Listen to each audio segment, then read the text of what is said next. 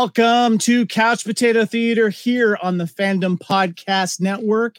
My name is Kevin, and we have a very special show for you here to celebrate Valentine's Day.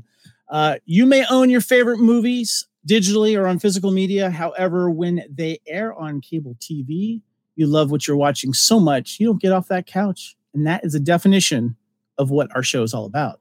My name is Kevin, and we are going to discuss a very, very popular film celebrated on Valentine's Day. But before I do and introduce the film, I like to introduce my crew. First of all, with me is my Blood of Kings co host, our Highlander Blood of Kings co host, Mr. Lee Fillingsness. What's up, Lee? Not much, sir. Dealing with some internet issues today. So if I drop out, my apologies. That's all right. That's all right. We got some. We got we got an all star cast here, Lee. I'd like to welcome first of all the Queen of Movie Foo, uh, one of our uh, wonderful contributors and co-host of Time Warp on the Fandom Podcast Network, Miss Lacey Adderhold. What's up, Lacey? Ooh, How you doing? Welcome, welcome. doing good, doing good. Thanks for having me. All right. Now, Kyle, my brother from another mother, co-founder of the Fandom Podcast Network, he's feeling a little under the weather tonight. So just think of him as the Vanisher. Is he here? Is he not? Uh, we wish him well. Uh, get better, Kyle. Won't be able to join us. Maybe he'll be watching us from a distance. We'll see. But Are we supposed to I have, him as Brad Pitt? yeah, maybe it's just Brad Pitt. There you go. Okay. But I do have someone that I had to bring on here uh, because not only is he one of my oldest friends, but he is a Deadpool expert and a Deadpool super fan, a Deadpool cosplayer, and all things knowing of Deadpool. like to welcome my buddy, Mr. Mr. Eater. How are you? How's it going, everybody? Much love, much love. Thanks for the Okay. invite. So, guys, I got to bring something to the table here. So, we're discussing the Deadpool, wonderful 1988 Dirty Harry movie that everyone I'm sure just loves, loves. And I'm so happy that we're here to discuss the Deadpool because this was the film that really kind of started all when it came to my love for Guns N' Roses. You know, not only did you have a young Jim Carrey pretending to sing a Guns N' Roses song, you had a Liam Neeson and Guns N' Roses made an appearance. So I'm really happy that you're all here to discuss the Deadpool with Clint Eastwood. Damn dirty son of a bitch. I think you picked- kid. I think you picked the wrong one. We are talking about Deadpool. We're celebrating Ryan Reynolds' Deadpool 2016. Uh, s- came out around um, Valentine's Day, basically. Mhm. But Lee, I have to go to you real quick because this podcast is your fault. Most things are my fault. I, I it's my that's what my dad tells me. You're like, dude, we should do uh, Deadpool uh, because, um, well, Valentine's Day is coming up, and so we figured we would do it the day before Valentine's Day. And first of all, we want to thank everyone out there that is joining us, and we have we have some people chatting here. Uh, hold on. Oh, there's Kyle. Oh no, you didn't, Kevin. There you go. Uh, we got Adam here as well. Thank you. Word up, y'all. Who else we got here? Uh, but we know what happened to the Vanisher. Nice, nice. There's Kyle, the Vanisher. anyway, uh, Kyle, we hope you're feeling better, brother. Um, Kat, I want to go to you real quick. I need you, Kat, to prove to the people that you are a Deadpool expert. What do you got? Uh, besides the fact of his, you know, first appearance and uh, oh, you mean this? Yes, thank you. do that again. Do that again. I've been There trying to land go. it up better, There you go. Yes, there you go. but I mean, you, you can always just go to that one too. You the Deadpool Stormtrooper, is that right? Yep. The tattoo you got? Nice. that is the Deadpool TDP 01 Thank you very much. Yes, Adam. Uh, Deadpool had Jim Carrey. Yes. Uh, but anyway, Kat, you are an expert. You also have cosplayed uh, Deadpool as well. We've done that uh, together at Dragon Con. Um, you, uh, you're the person that we're going to go to with some of the expert, uh, you know, testimony on this. Let's hope I don't fail you then. uh, Kyle, first of all, brother, I hope you're feeling better, man. Sorry you can't be here. Uh, I Yeah, feel better, man. Yeah, We miss definitely. you. All right. Okay. I want to, first of all, guys, this is Valentine's Day. Now, we didn't schedule this on Valentine's Day because some people have got plans and, you know, we might not get the viewers because, you know, stuff's going on. So that means you, you have plans. no, I didn't have plans. Okay, well then, we're all but we are It- it's discussing. my fault. yeah. Lee's like got Mitch some Hedberg plans. says, I don't have a girlfriend, but uh, there's a girl to be really mad if she heard me say that. but, uh, bad. I, Oh, I just she's have the probably gonna listen to this. I didn't mean it, babe. all right, guys. Um, first of all, quick plot description. We're just going to get right into it. Uh, this is an origin story of former Special Forces operative turned mercenary Wade Wilson, who, after being subjected to a rogue experiment that leaves him with accelerated healing powers, adopts his alter ego, Deadpool. Wait, is it this one or this one? One of those. Anyway, armed with his new abilities and a dark, twisted sense of humor, Deadpool hunts down the man who nearly destroyed his life, Francis. Okay. I just got, you know, when you get your Facebook memories, I just got a Facebook memory that I was at the AMC uh, in um, outside of Atlanta watching this on IMAX. But I want to get your guys' uh, first experience watching this for the first time. Kat, I want to start with you because you, sir, are the Deadpool expert. Uh, do you want it the first time, the first day, the first time, the second day, the first time, the third day? Just I saw it start all three with- times, three times in one day. I didn't leave the theater. oh my god! When I when we first saw the trailer that was leaked by Ryan Reynolds' mother, as they say, uh, I saw that trailer and I was just in love. It was absolutely phenomenal. Exactly what I wanted to see in a movie. And when they released it, jaw dropping. My chin was on my chest somewhere, and I was just like, they finally made a Deadpool movie, and they made it right. Of which we won't talk about that, that other movie that he was in. But and I just I went, got another ticket, watched it again, got another ticket, watched it again, and I've seen it twenty three times in the theater, not counting on DVD or anything like that, which is a lot more. I have a problem. Lee, what about you? When did you first see it? What was your first experience? Uh, AMC at uh, the Southdale Mall uh, here in Minneapolis, also the first mall in the world that the way that we think of them.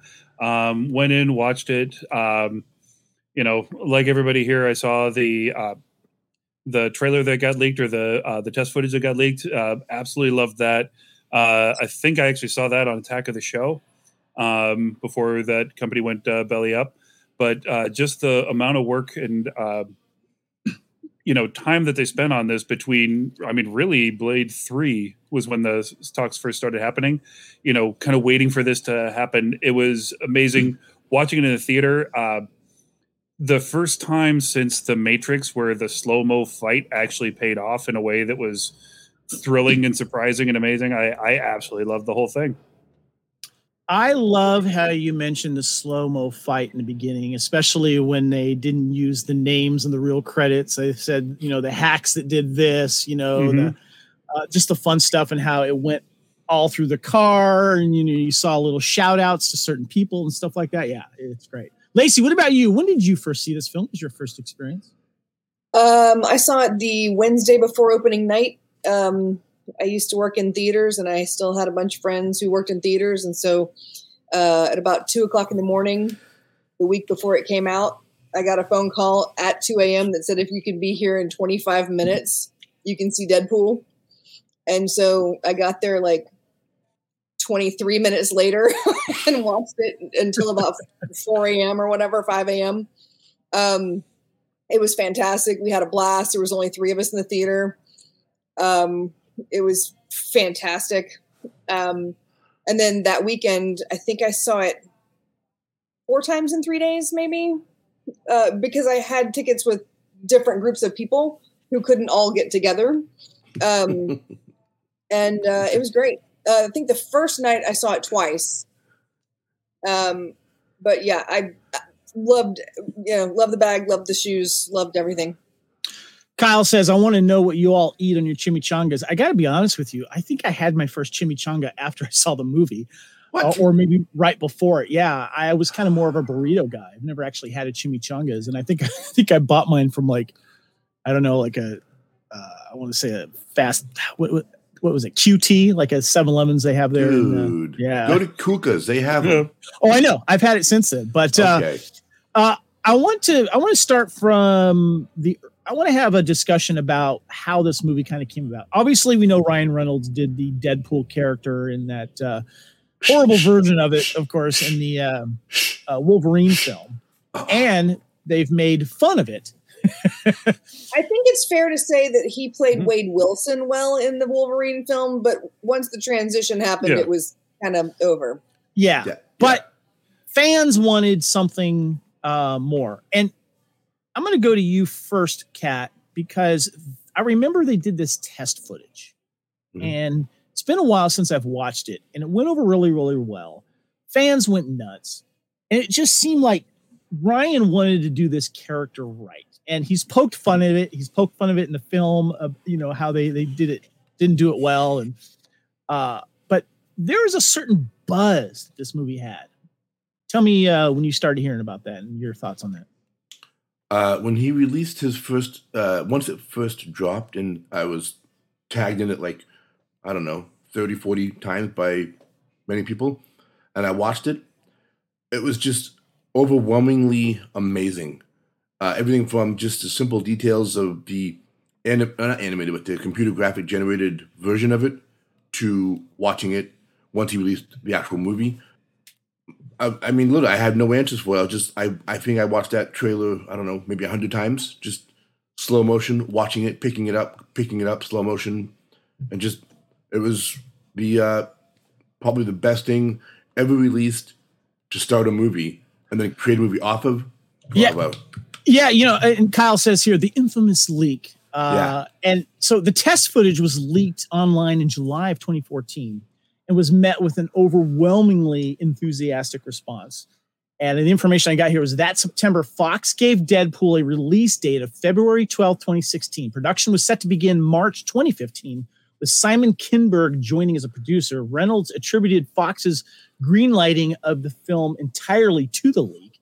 He, mm-hmm. Miller, and the writers had previously discussed leaking the footage themselves, and Reynolds initially thought that Miller had done so. He later believed the leak came from someone at Fox. In exchange for being able to make the film they want, they wanted, Fox gave the crew a much smaller budget than a typical uh, superhero film. Uh, Lee, tell me about how you got this leak, and you remember seeing it and your responses to it. Um, I remember it was either um, the Nerdist website or the uh, the Attack of the Show because it was right in the time where they were going under.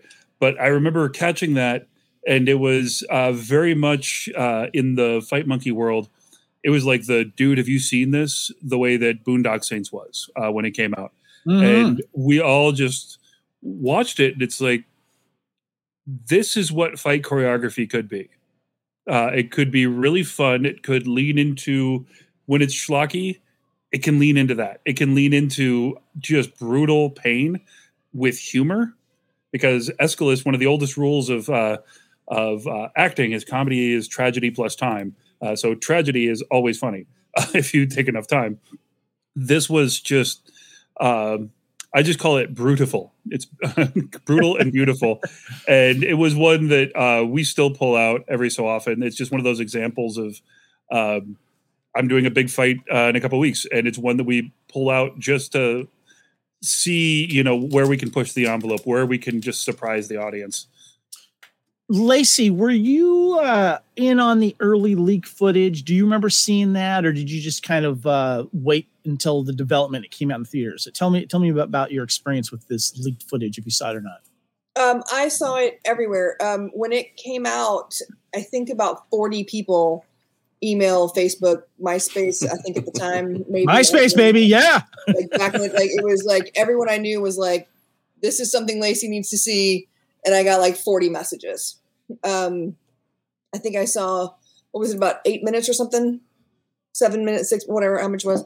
Um, that's how it felt anyway. I, I was very excited about it from the very beginning. I don't know how it was day of, next day of, somewhere in there. It was kind of that word of mouth situation. And I was very excited from the get go.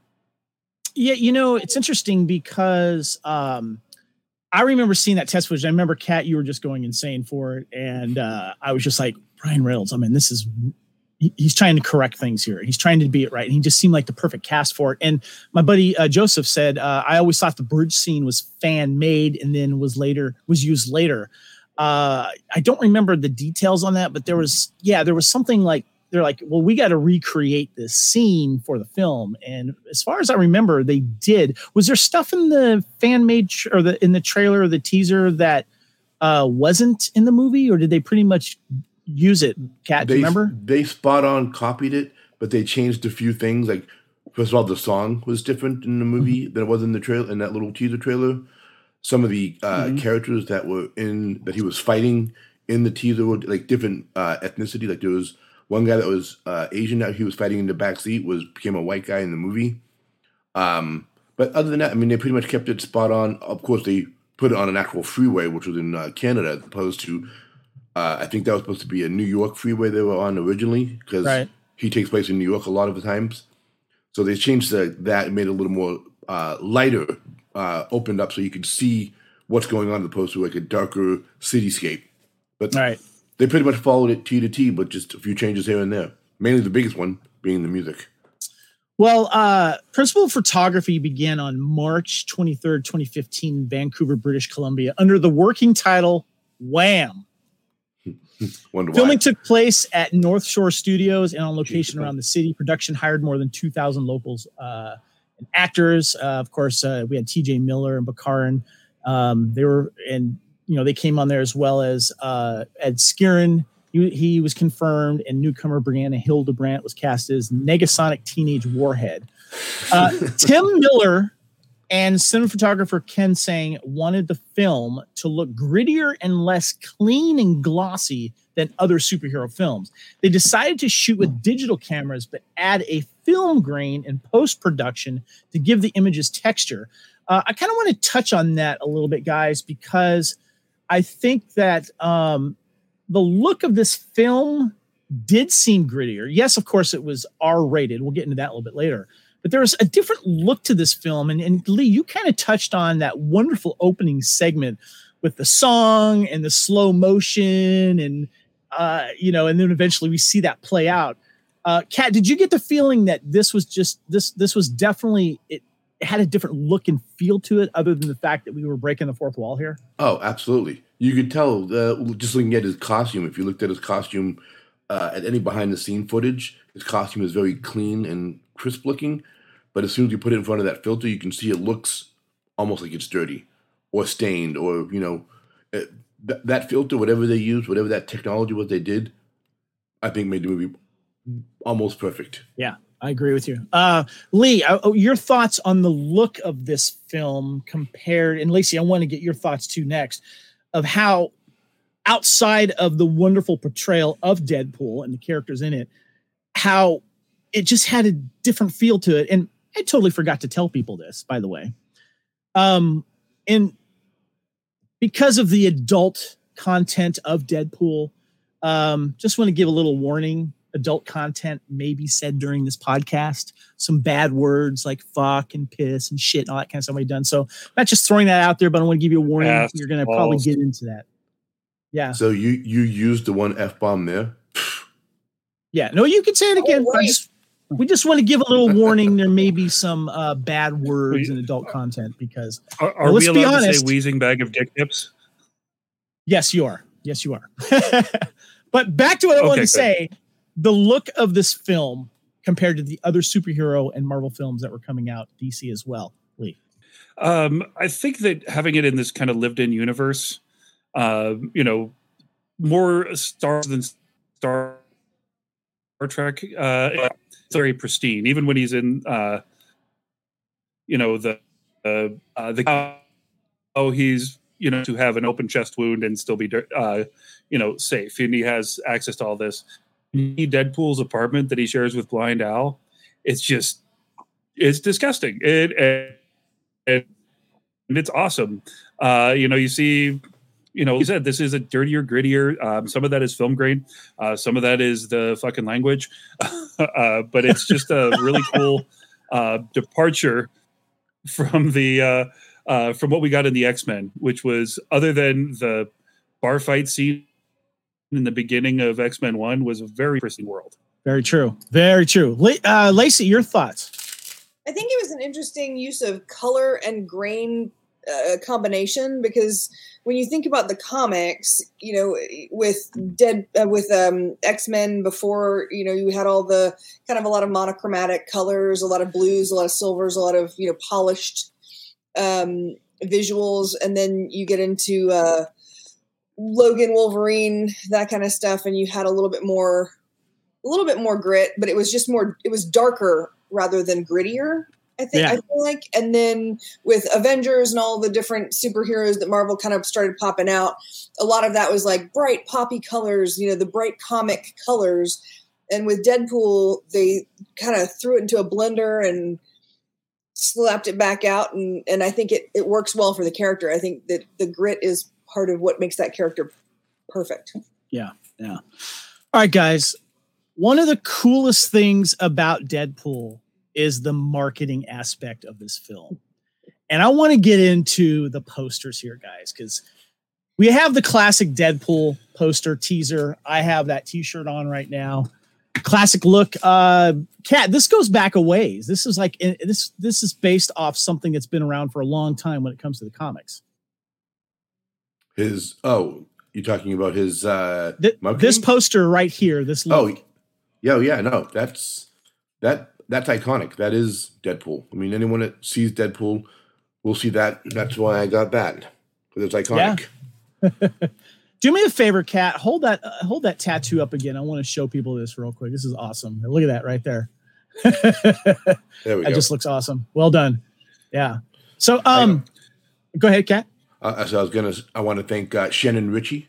He's thank uh, an amazing tattooist that did that for me, and uh, thanks, Shannon. Yeah, Shannon's out of New York. Uh, I've got a tattoo uh, from him at a Star Wars celebration. Great artist too, and he also did a custom comic book cover for my first issue of the Princess Leia run that uh, came out several years ago. Wonderful, have, wonderful artist. I have it on one as well with Grundon. All right, guys, uh, we got a few more here. I got to show these to you. Okay, so we have this one. I remember seeing. This one, okay. First, if you guys are listening to the audio podcast, make sure you check out the uh, um, the video of this because we've got these wonderful slideshows. And I remember seeing this this um, billboard sign in Oakland, California, back in fe- not in February, but I remember before that.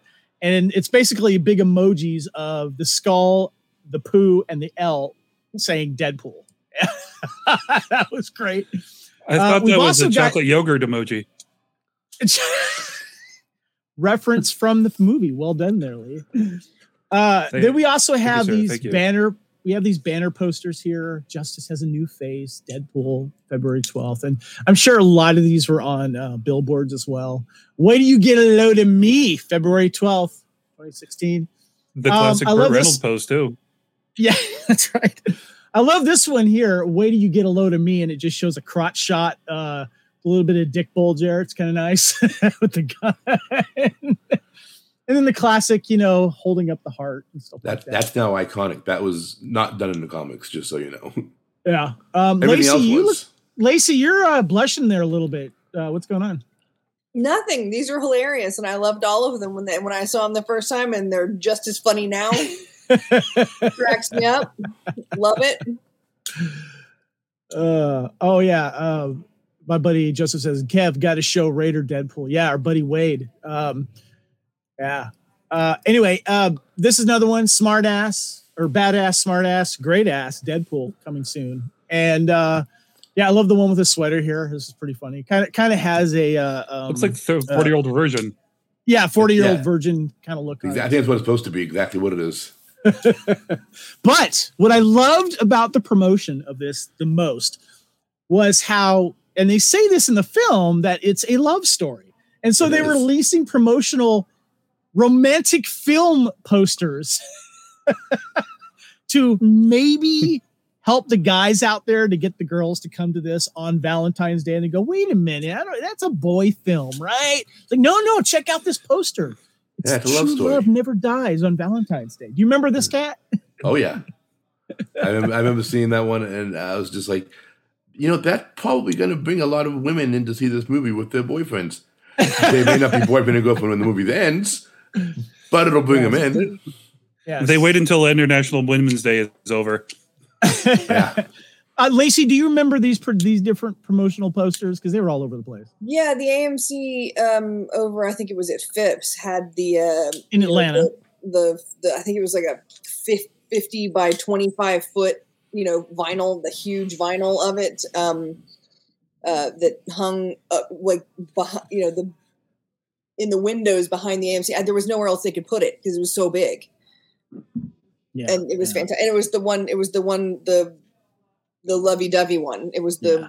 Valentine's with the That's just brilliant. I love it. I Mhm. love it. Because technically, it is a love story, which is nice. It And is. The, the back there. So, He- but I want to talk fighting about for the the love of his girlfriend. I want to talk about the um, the cultural aspect of this film, guys, because this was kind of a risk. You had the fourth wall breaking, which had to be done with Deadpool. I'm talking to you about this, cat, and you, you're like, they have to get this right. They got the right actor, obviously. Um, oh yeah. uh, you know, Ryan was all over this and wanted to do it right.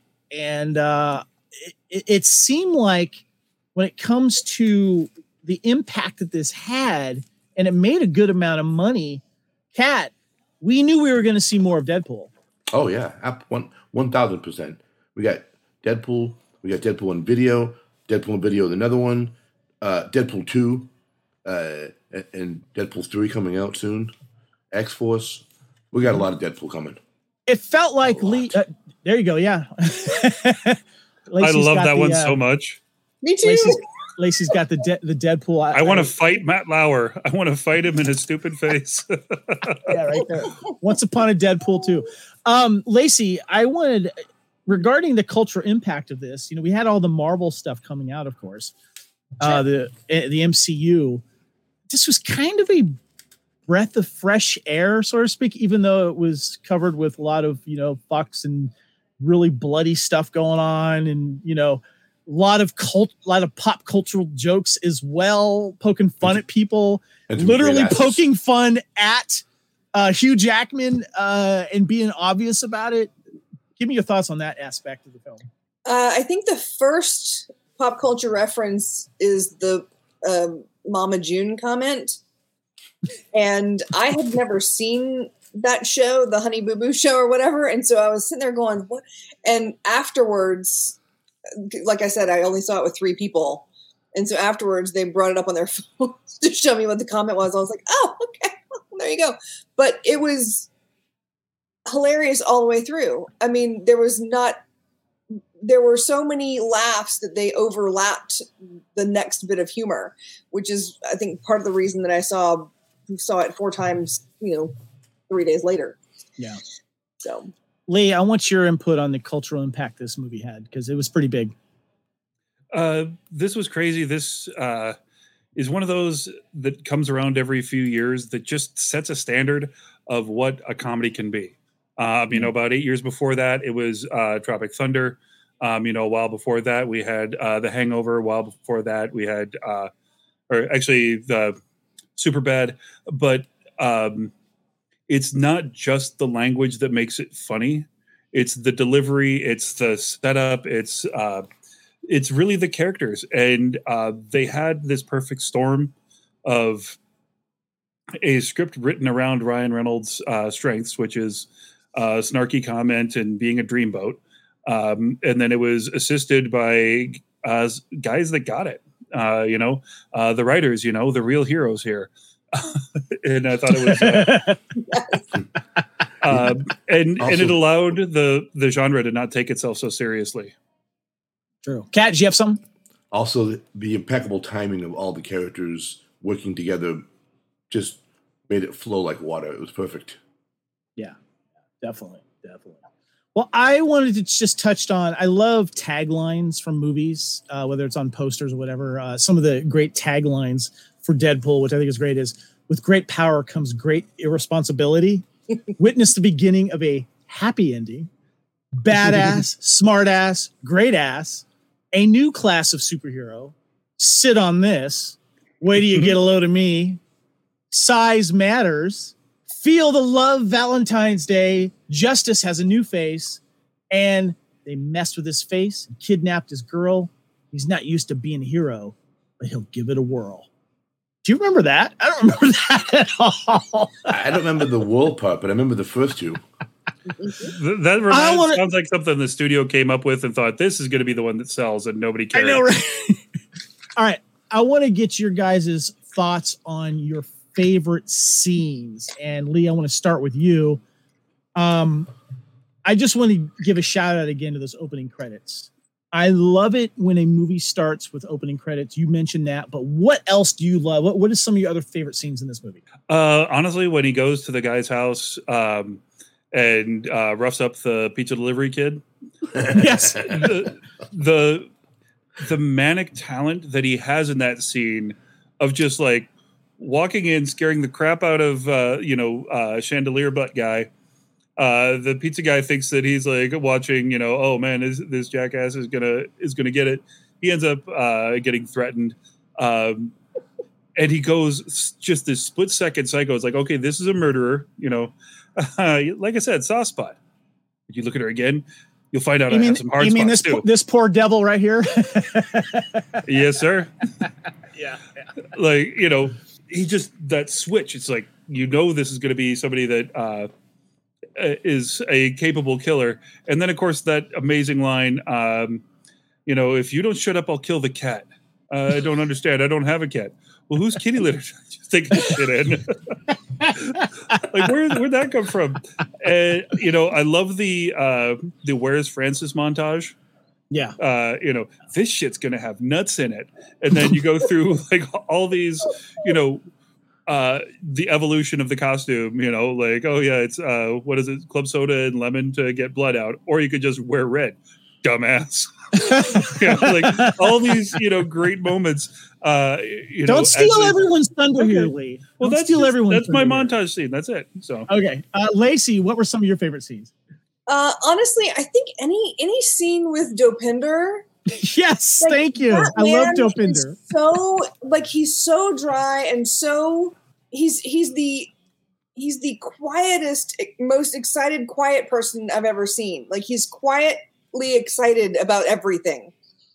And then anything with TJ Miller, I mean, face fucked a topographical map of Utah.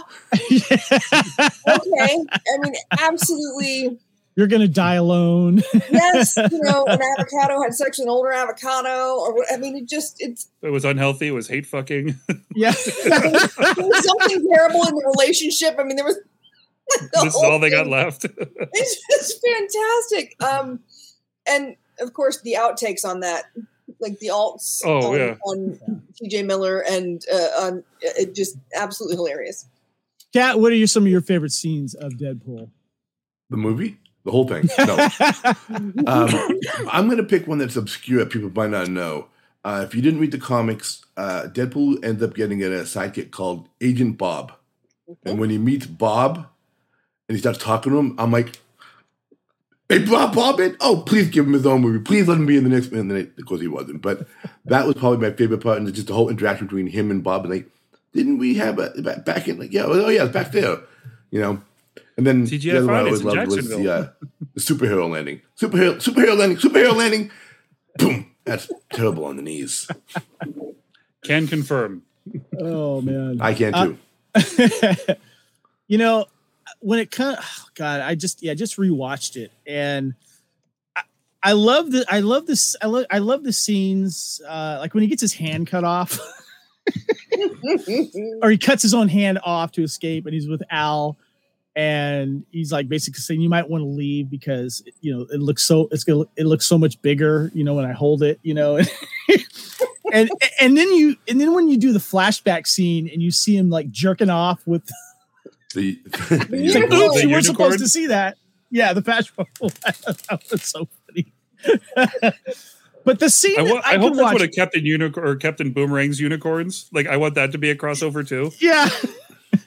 The scene that I can watch over and over again though is when he's actually like strapped down and being tortured, and all of the dialogue that he's having with Ajax and Gina Carano's character, and you know how he's just testing him and testing him, and you know you got something in your teeth, you know, and just oh god. And, and then it kind of goes along. What's my name? What's my name? And then you know it's Francis, and you can tell Francis gets a little pissed. And you found out his real name. Mm-hmm. it was really really good. Uh, do you guys have any favorite quotes? I know we've kind of thrown some out there, but do you guys have any favorite quotes, Lacey? I love it when he uh, reminds Agent Smith that they're within 500 feet of a school, so he'll have to leave out the back door. um, and yeah. then uh, just the the you know Happy International Women's Day. what about you, uh, Cal? Do you have any favorite quotes? Uh, one of my favorites is when he's uh, in the bed with his girlfriend. He's like, "Oh, Star Wars." He's like, "Return of the Jedi, uh, Empire Back, bitch." Lee, do you have any favorite quotes? Um, I just got to say, wheezing bag of dick tips again, uh, just because it's so much fun to say. But like, it's you know going all the way back to Blade Three, which is where the you know the conversation with uh, him playing Deadpool started. He played Hannibal King, and he called uh, one character a cock juggling thunder cunt.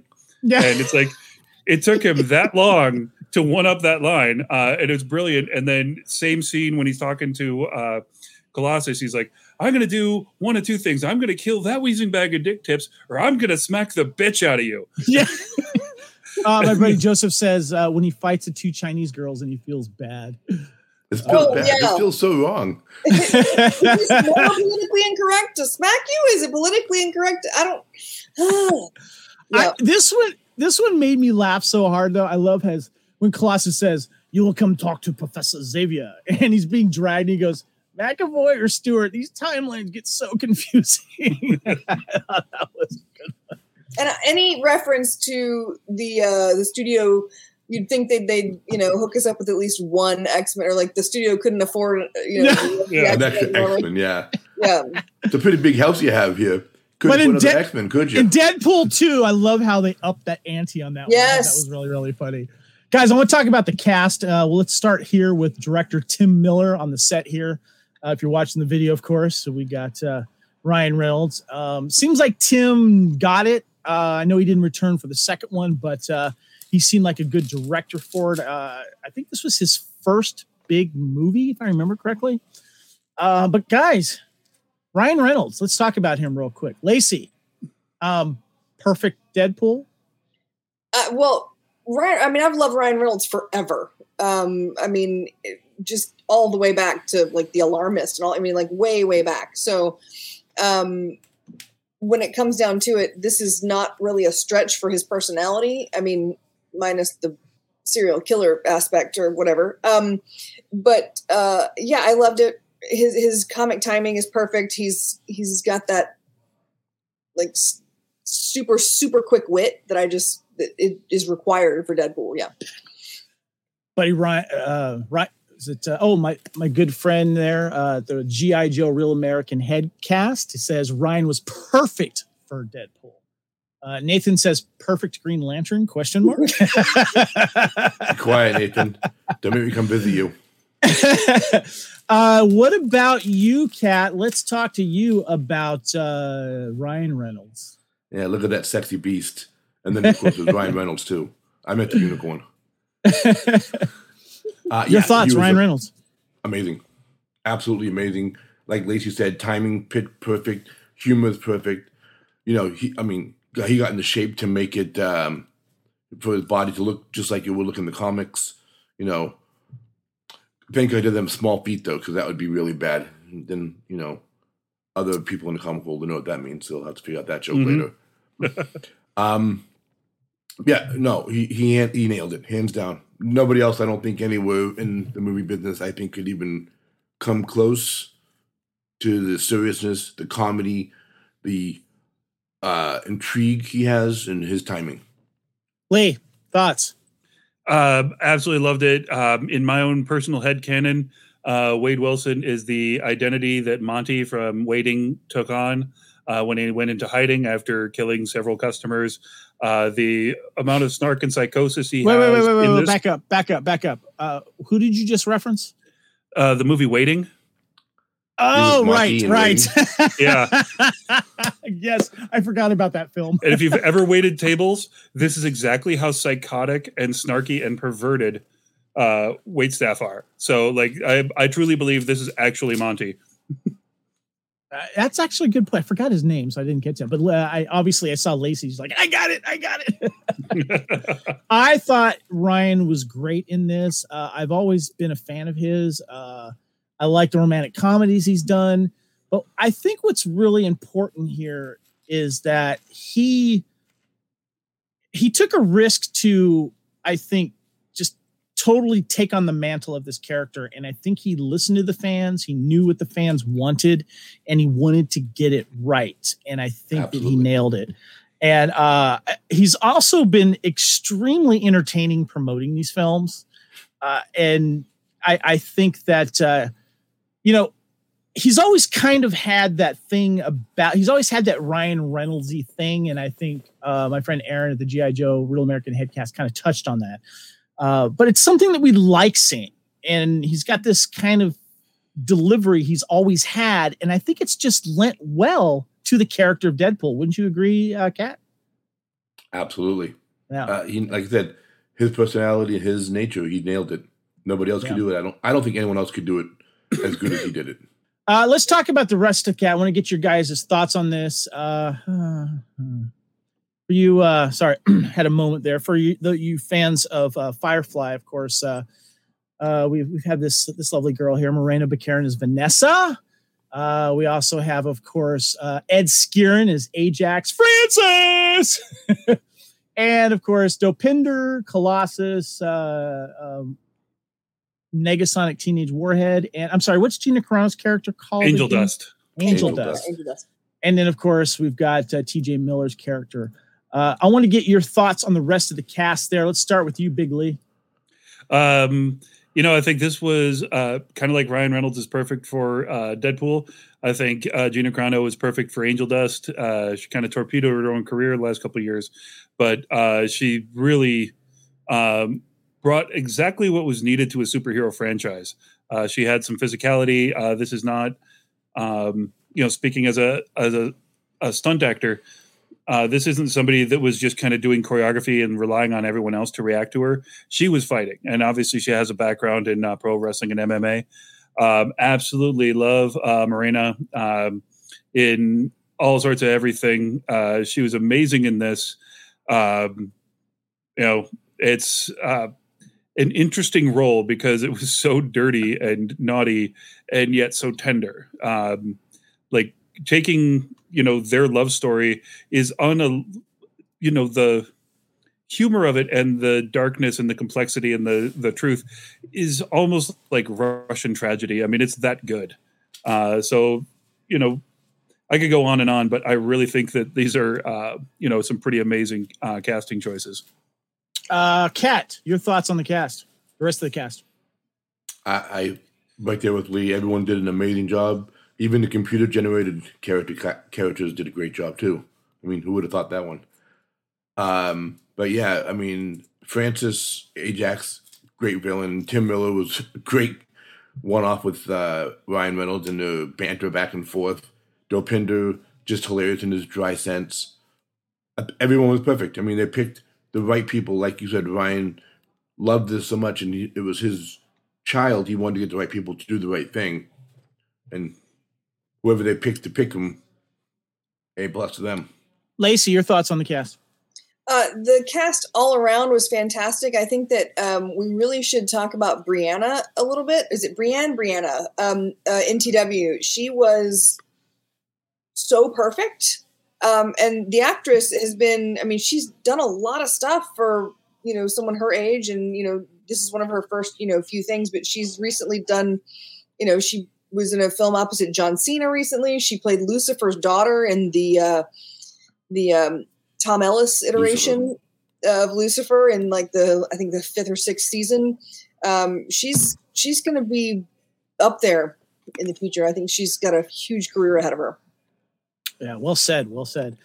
Uh, I thought the cast was great. I loved uh, just the chemistry and how everyone kind of had a moment too. And I'm glad you gave a shout out to Dopinder.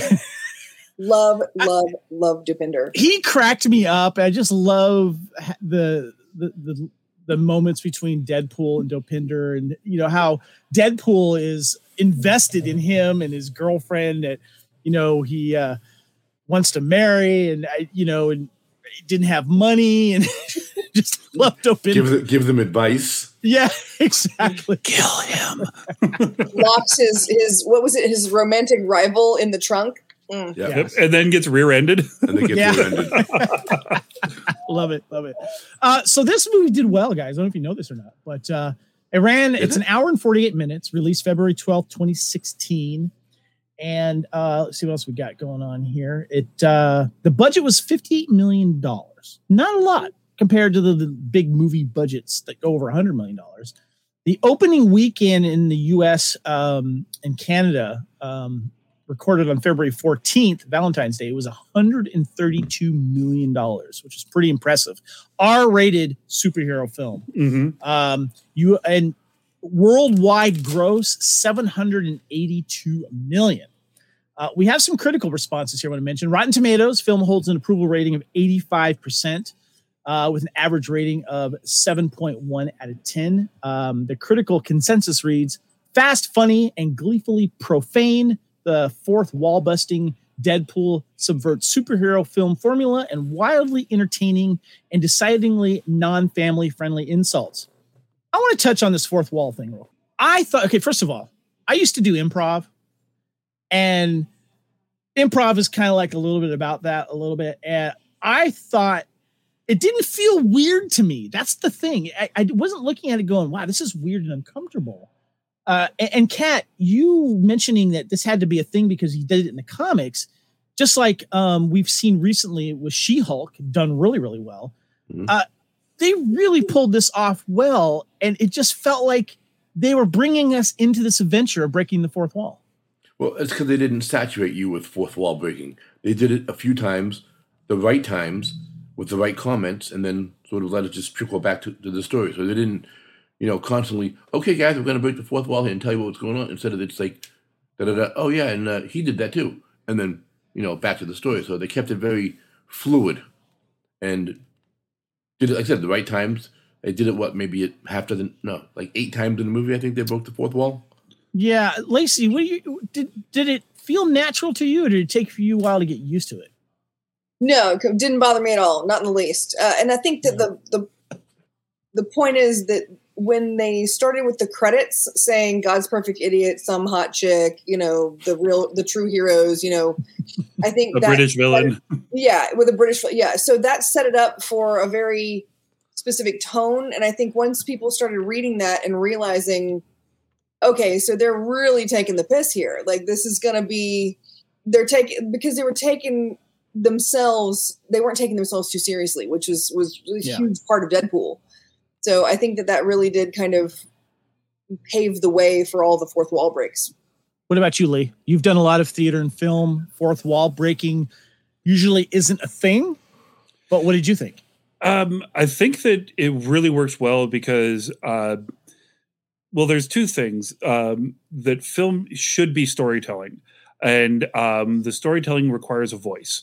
When you have decided that this is the structure of a movie that uh, it, everything has to be ABC. Going back to Tropic Thunder, um, Ben Stiller has that comment in there like, my audience needs to know when it's okay to get up and take a piss. Uh, with um, when you break that mold, you run a risk, but you also give people something new, and it makes them listen instead of just kind of let it roll over them. Uh, and I think by setting it up right away, you know, again with the uh, with that great opening shot, and then we get the uh, the beginning of that uh, fourth wall break, the narration, uh, the comedy. Suddenly, you're giving the audience a reason to listen, a reason to watch, and a reason to pay attention, which um, has been done with uh, shiny objects and uh, you know other things. But in this t- case, it was done through storytelling, which is one of the oldest uh, methods of art we have, and I think they did a really great job with it. Yeah, this was what I found fascinating about this film, and I want to mention a couple other uh, comments regarding the criticism or, or critics. Uh, Rolling Stone Peter Travers said the film goes too long and repetition dulls its initial cl- uh, cleverness, but with the junky feel is part of its charm. He praised the cast, particularly Reynolds as well as Tim Miller's uh, action sequences. And um, the Hollywood Reporter said, felt the film took a while to get going, but once it does, Deadpool drops trow to reveal itself as a really raunchy, very dirty, and pretty funny goof on the entire superhero ethos.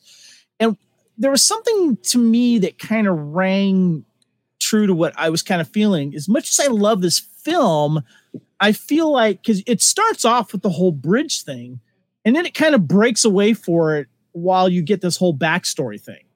And it feels like the first it, like hour and a half, it all revolves around coming back to this famous bridge scene and Colossus coming in and and getting uh, um, Deadpool and him cutting his arm and stuff, and then it goes to the other action sequences. And it, in a way, it kind of takes you.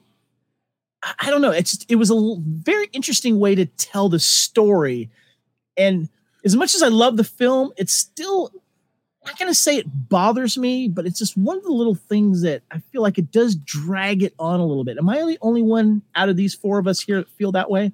Anyone Yeah. else? Ex- explain, Lee. um, I think that uh, one of the things that uh, the audience uh, needs to be respected for is that we understand that a superhero exists. We understand that they have powers. We understand the X Y Z.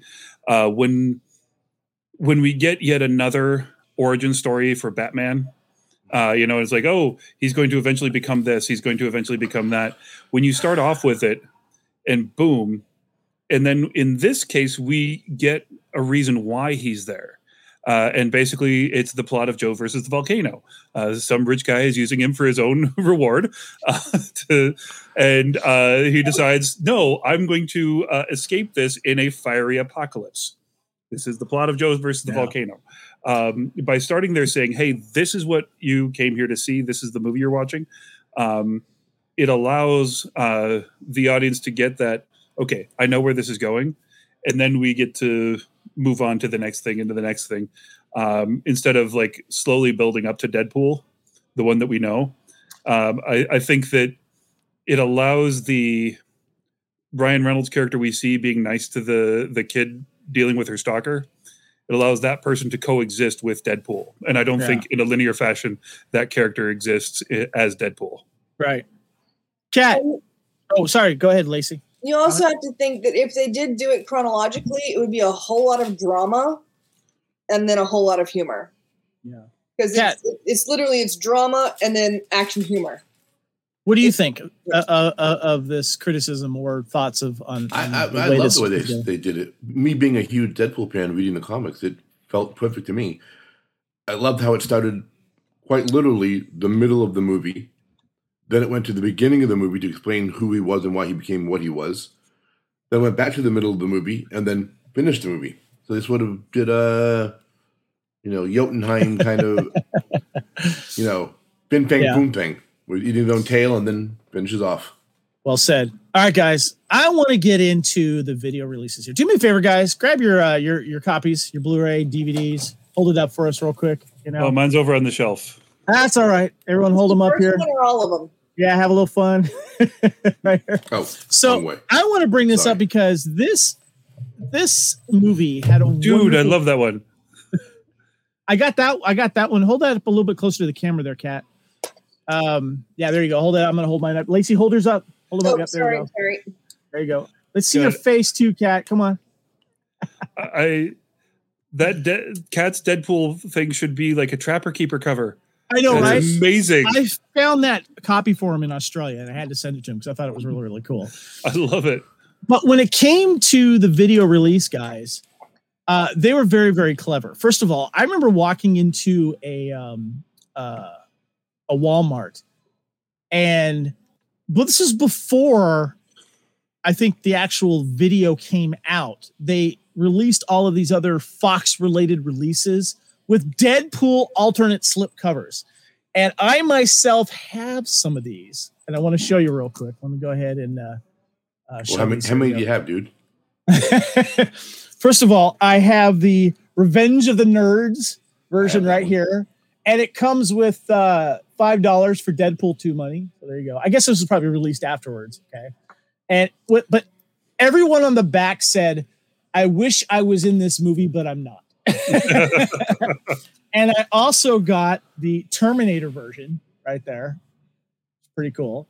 And I had to also get the Predator version as well. Look, notice the squirt gun he's got there. It's pretty funny.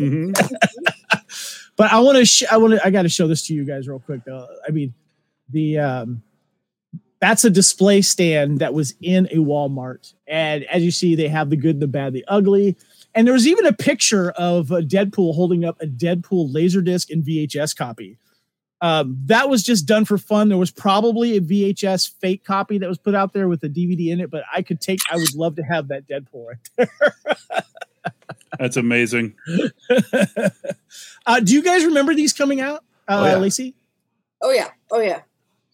Um, I'm a kind of a purist when it comes to my movies, but um, these were hilarious. I definitely stood there at the. Uh, the Did you pick up one at all?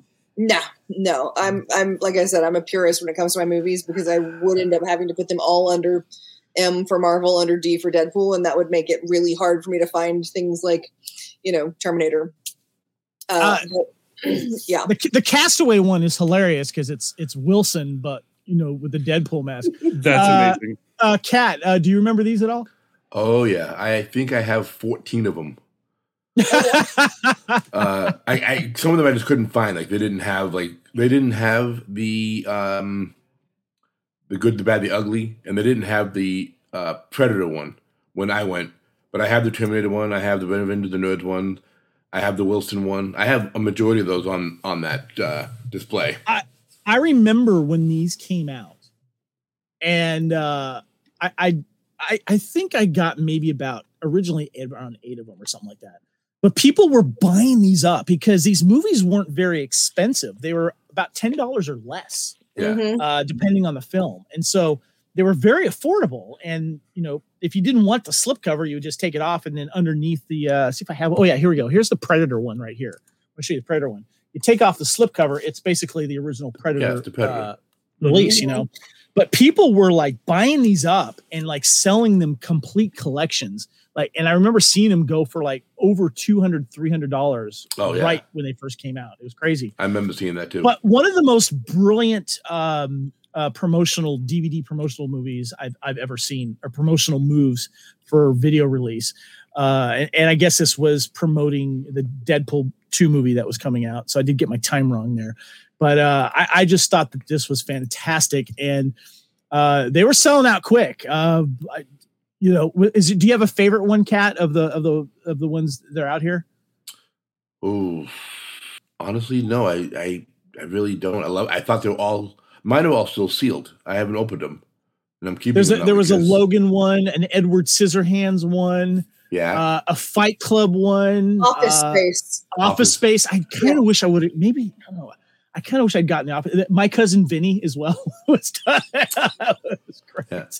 I, I think it was more for the the um, Fox to if somebody bought it and opened it and watched it, goes, "Oh, this isn't Deadpool. This is uh, let me watch this movie and see what this is about." You know, Yeah. kind of uh, deal as well. But Oh. yeah, it was an amazing marketing plan.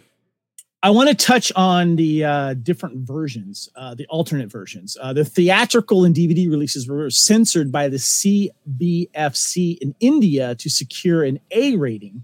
Uh, asshole, motherfucker, balls, blowjob, touching myself, 24 ball gags, vagina, bitch, dick, suck a cock, testicles, and dildo were all muted. Wait, what were those again? I'm sorry. Yeah, repeat Uh, that. asshole, motherfucker, balls, blowjob, touching myself, 24 ball gags, vagina, bitch, dick, cock, dick. Uh, Damn it! I'm sorry. Almost had it. He, he- his tongue got caught up on all that cock. Uh, and the Damn ball it! gags just got got in the way of his pronunciation. Almost had it again, man. Almost had it again. I, I was. I was having a, uh, a Scott Pilgrim flashback there. For, uh, the triple headshot in the highway fight was removed. Can you imagine that? That was like one of the best shots. hmm The triple Oh, and by, and by the way, uh, Aaron, I just want to let you know this is not a family friendly episode. We had a little, uh, you know, warning at the beginning of the show. So if you just came in on it, your kids are watching it. Sorry. balls, balls, balls, balls, balls. Nudity, thrusting, and innuendos were removed from the sex scene. Deadpool cutting What? his hand off was removed replaced with shots of Colossus. A poster showing a woman touching her vagina was removed. Shots of naked women in the strip club were removed. Oh man. Stan Lee was the only thing in that, in that scene, I guess. the the movie would be seven minutes long. I'm like trying to like what's left. the freeform print removed all uses of fuck. What the fuck for? It's a fucking rated R movie. Um, there's a go ahead. Go ahead. there's a there's a thing you can put on your your TV for people who are like like I have a friend who's pretty religious, and so um, they have this. It's a thing they put on their TV where it it goes through the movie and it edits out um, everything that is not you know you can set your own parameters. Um, but Deadpool ended up being um, 26 minutes long. Wow. I can imagine that. It was Wow. It was like 26 or 20, 26 or 24. Yeah. It, it ended up being like really short. Exactly. So they, Nathan, they basically just, removed the entire movie. Yeah. just like Nathan said. Yeah. And, and But John- Oh, years yeah. ago, Mad TV did the edited for TV version of uh, The Sopranos on like the PAX network. uh, just go watch it; it's amazing. Uh, Will Sasso does an amazing James Gandolfini impression, uh, but it's really good. Nice. want to give a shout out to the special effects here, guys. There's a shot of uh, the bridge scene uh, where Colossus, uh, uh, where the guy's wearing the mocap suit. Um, I, I thought the effects were just phenomenal, and it starts off with that awesome opening uh, scene. But Kat, I think that the violence is something that we do have to just touch on real quick here because this movie was very violent, but it was done in a very theatrical way and it wasn't like I don't know, maybe cutting up. Maybe I, the only thing that was cringeworthy for me was little baby hand. I mean, I just, I'm just like, It's oh like a my little god, spoon. no, no! Give me all the blood shots and this, you know, the the swords through the body, the the heads being cut off. But that was cringeworthy for me. But the violence, Lee, you work in movies, and uh, you're going to be having your gun segment coming up here very shortly. You've seen a lot of violent films. The violence in this movie was fantastic. I got to give it that. Yeah, there is uh, when he catches up to Jared, aka Agent Smith, in the warehouse. there is a move that he does to one of the bodyguards. He stabs him in the chest with a sword. Then he jumps on the handle and rides it straight down. Yeah. That to Yeah. me is amazing. I absolutely uh, that that just kills me. I love it. It killed him too. Killed him Uh, too. Yeah, getting Lacey- stabbed in the head, and then Yeah. like the the the guilty feet. Guilty feet of God. Uh, I mean, at a certain point, like again, comedy is tragedy plus time. These are all horrible, horrible things to do to a person, and we can't help but laugh.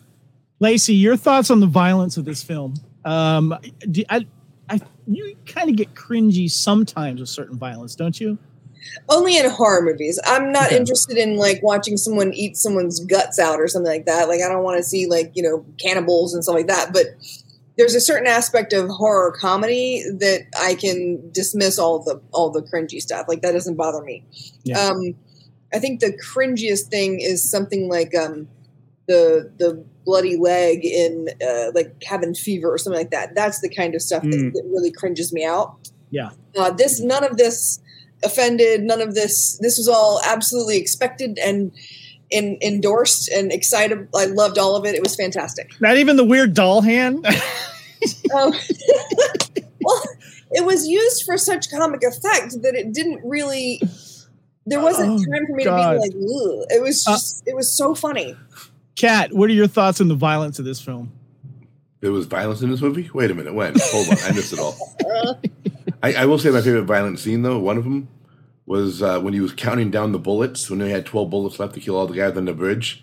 Yeah. He flips over the car and shoots the three guys in the head with one bullet. And all you see is like, yeah, this is good. This is going to be good. And That then just it pops reminded on me the of number third guy's forehead. And, and the random after Colossus says something about his violence and killing people, the random guy that was stuck to the sign just falls off the. He, he was already up there. Before we got here. Could we talk about? Uh, we Wade got just here, breaking uh, his limbs, Aaron says- punching. Uh, What was that, Lee? Yes. Can we just talk about Wade breaking all of his arms and legs, beating the crap out of Colossus? Like, Yes. that hurts Now we know what much. really killed the dinosaurs. Aaron oh, loves. and Uh, the hand has got the finger up. oh my god. Yes, when he cuts off his own hand and Colossus looks at the severed hand and he's got the middle finger. And Negasonic laughs. Uh, Aaron here at uh, GI Joe Real Market Headcast. He says he loved the baby dead. You're sicko, dude. no, it was funny. It was good. It was good. Uh, okay, guys. Now there are certain movies that we like, Lee, because it's good gun porn. For those of us that like good weapons and weapons being used in movies, especially when they're cool weapons and they get good death scenes by cool weapons, uh, we go to you know the Internet Firearms Database to get more information on these. Lee has a segment that I uh, like to call "Guns, Guns, Guns," and uh, this, of course, is from the movie RoboCop with my favorite villain of all time, Clarence Boddicker. And we've used it, of course, I think on uh, Aaron's podcast. Um, I'm sorry, not Aaron's podcast. Adam's. Um, Adam's podcast, Lethal Mullet. We talk about guns, one of my favorite things. And um, uh, Lee, you wanted to have a little gun segment here. Now we want to stipulate here. Uh, you actually a, are a uh, not only a stuntman, uh, you are a weapons wrangler, and the weapons that you are about to talk about and you show are actually not real guns. Um, but you do want to talk about the guns that were in Deadpool. So before you show your guns, why do you want to have a gun segment in Deadpool? Why is this gun porn to you? because they've got a, an awesome collection of firearms. This isn't just your standard. Um, I've got a Beretta and an AK and uh, AR-15. Uh, they really went to some fun places with all this, um, you know. And um, like you said, I work uh, as an armorer uh, in film, and, um, and and also as you said, everything I'm about to show you is a safe prop. Uh, these are non-working firearms. I built the uh, an armory over the last year after the incident on Rust, uh, because that is uh, having a live weapon on set is irresponsible. Even though I have been on sets where it's happened, um, you can make them as safe as you want. Those are still firearms. So um, that said, they have the coolest guns in this movie. So Well, let's let's start off with uh, the classic Desert Eagle that we have here, um, Lee. yeah. What you got there? Now, this is a new purchase uh, I got just recently. This is the Desert Eagle, uh, IMI, uh, Israeli Military Institute. Uh, this is chambered in uh, 50 AE, which is a huge round. Um, if you want to kill somebody and three people standing behind them, this is the round to go for it. unless, it, unless your henchmen have like really solid foreheads, like uh, number three did in there. Deadpool's Uh, got two of these, buddy. I, Yeah, I know. I've got a second one too, but I don't have enough room right here by my desk to have all of these. Uh, one interesting thing about this, though, uh, when you watch these act, uh, notice how the full uh, slide doesn't come back. This is this part is kept solid so that it retains weight, so you don't uh, have uh, a high muzzle raise. So it's an interesting uh, little thing there. Uh, the orange tip is going to be removed, but I kept it on there for our uh, thing today. Uh, that is basically uh, something that allows it to be sold as a uh, uh, a toy, or if you do um, uh, mil-spec uh, airsoft shooting, um, you use these. Um, I use these only for film, so this will no longer have an orange tip uh, by the end of next week. So Gotcha. Uh, we got, of course, this awesome little gun here that Al has, and then then was used uh, to basically kill Ajax at the end. yep. Uh, this is a nice little pocket 25 uh, based on a uh, John Browning design, who is kind of the main uh, gun designer of the uh, late uh, 19th and early 20th century. We're still using uh, designs like his uh, to this day. Um, and I know you already have this on another slide. I'll just pull it up. But uh, the venerable uh, 1911 uh, Nice. which is uh, just a fantastic. This is a Combat Master version, uh, as you see down there in the lower corner. Um, right above that, uh, we do have where'd my Glock go? Ah, yes. We have the Glock. Uh, not my favorite firearm, but uh, definitely a very common one. Um, these are polycarbonate frames, a lot lighter. Um, I have big hands, and they're not meant for people with big hands. This one, however, is the H and K USP series, a fantastic firearm. I promise I'm not getting any um, stuff from them, but they do make awesome stuff.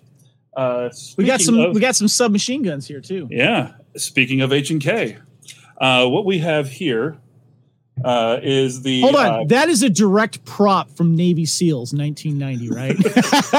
I wish it was. Um, this is a uh, H and K MP5 silenced uh, Navy version. It's got the extending stock here, all that sort of fun stuff. Uh, when this is a gold standard firearm, uh, this is the nine millimeter submachine gun that you want. Um, there, there's really nothing to compare to it. The closest they ever got um, is the one in the top right corner there. Uh, that is the H&K MP7. Uh, this is chambered in the 5.7. Uh, kind of an Uzi style design. Uh, you can still have the extending stock. Uh, this one's got a nice little fun, uh, functioning foregrip, uh, but fantastic. Uh, Who makes that one? Uh, this is also H&K. Okay, God, that So- thing is gorgeous. I remember first seeing that in Zombieland.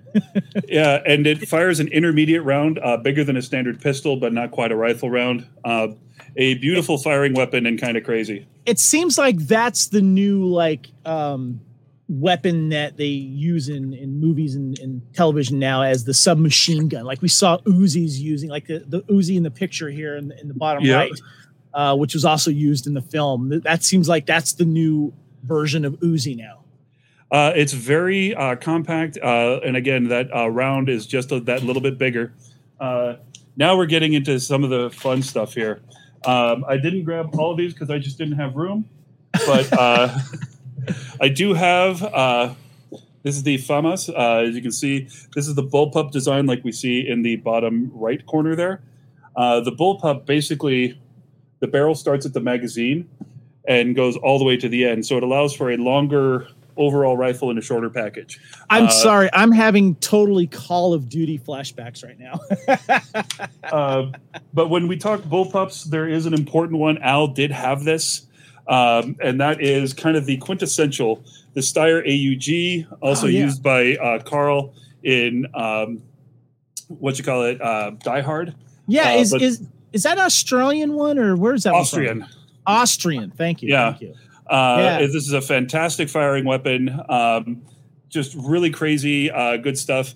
Uh, the other two weapons that we have in there, uh, one is a Galil, uh, which is Oh. just fantastic, and then uh, the FN Scar, which is a modular variation. Um, that's the one in the upper AKA left hand corner right? Yeah, and it may be improvement on the M4 uh, or M16 platform. Uh, it's up for a debate there. Love the shotguns here. That one at the top kind of reminds me of the one that uh, uh, the Joker used in the in the um, Heath Ledger in the in the Dark Knight. Uh, then we got the, Yeah. the Laws Rocket at the bottom left, and then we got the uh, the the um, the pistol grip uh, a shotgun as well. There, right? Yeah, and uh, if you're using a shorty shotgun like this, you that pistol grip, you're not using it necessarily just to pull back. You use it to push forward so that this gun doesn't come back and smack you in the face. Uh, that's not just uh, prettiness. If uh, anybody out there has ever tried to fire a shotgun without a stock, um, even if you have baseball glove hands and you know the the muscle mass that I do, those things will try to fly out of your hands. Uh, now the uh, law, I fired the uh, the upgrade to this uh, back when I wore a certain shade of green uh, for Uncle Sam. Uh, that uh, there is uh, there are very few things in this world that will put lead in your pencil like a rocket launcher. Uh, it is. It's an experience, ladies and gentlemen. Uh, you don't even know until you've done it and watched something go boom because you did it. uh, it's I, I got to do a few things like that back in the day, and man, there's just there's something special. Well, that has been guns, guns, guns. Uh, Deadpool gun porn by Lee. Lee, thank you so much. That was really cool. You're welcome. And- and I have me- one more and- real quick, if I may. Oh, yeah, please go ahead. Yeah, uh, the bad guys on the helicarrier at the end were carrying belt-fed um, uh, M240 Bravos. Uh, the uh, Wow. the saw. Uh, I have this one is the Bucky version, so uh, we can actually uh, pull the stock out. um, you know, go there. And it's silenced because silencing a uh, machine gun is always a good idea. Uh, I just got this one and I wanted to show it off. So thank you for humoring me, Kev. Nice, nice. Uh, I just wanted to touch on the soundtrack real quick, guys. That's what we got going on uh, next here. Uh, Lacey, was there anything about the soundtrack that jumped out at you? Because, first of all, we had the mention of Wham. Right, let me get the picture up here real quick here. Uh, and and uh, so we have Angel of the Morning, which was the opening montage scene by Juice Newton. We had Shoop by uh, Salt-N-Pepa, uh, Calendar Girl by Neil Sedaka, uh, the Deadpool rap by Team Headkick, uh, X Gonna Give It To you by DMX. What? Yeah. and Careless Whisper by George Michael. Uh, your thoughts on the soundtrack, Lacey? Did you did that jump out at you at all? Well, first of all, we gotta stop saying wham and start saying Wham! Wham! Wham." so They earned Um, the exclamation point with this album. right? um, you know, I actually wrote down, uh, you know, Shoop and Angel of the Morning and uh, Chicago, You're My Inspiration. I mean, some of these are just so. It's it's it's always fun to watch something that is completely, you know, opposite the actual tone, and and I think that um, this is where it just works so perfectly. The whole Yeah. film. Um, I'm not really one for for music in general because I'm a weirdo. Uh, but the music I do listen to is always going to be from a soundtrack, and this is a good one. Yeah, yeah, definitely. Uh, anyone else have thoughts on soundtrack? Lee? Uh, Angel of the Morning is just such a perfectly wrong song for that uh, opening scene. Uh, and again, it's one of those things that just sets the tone. Like you're not going to know what's happening. You're not going to understand this until the very end.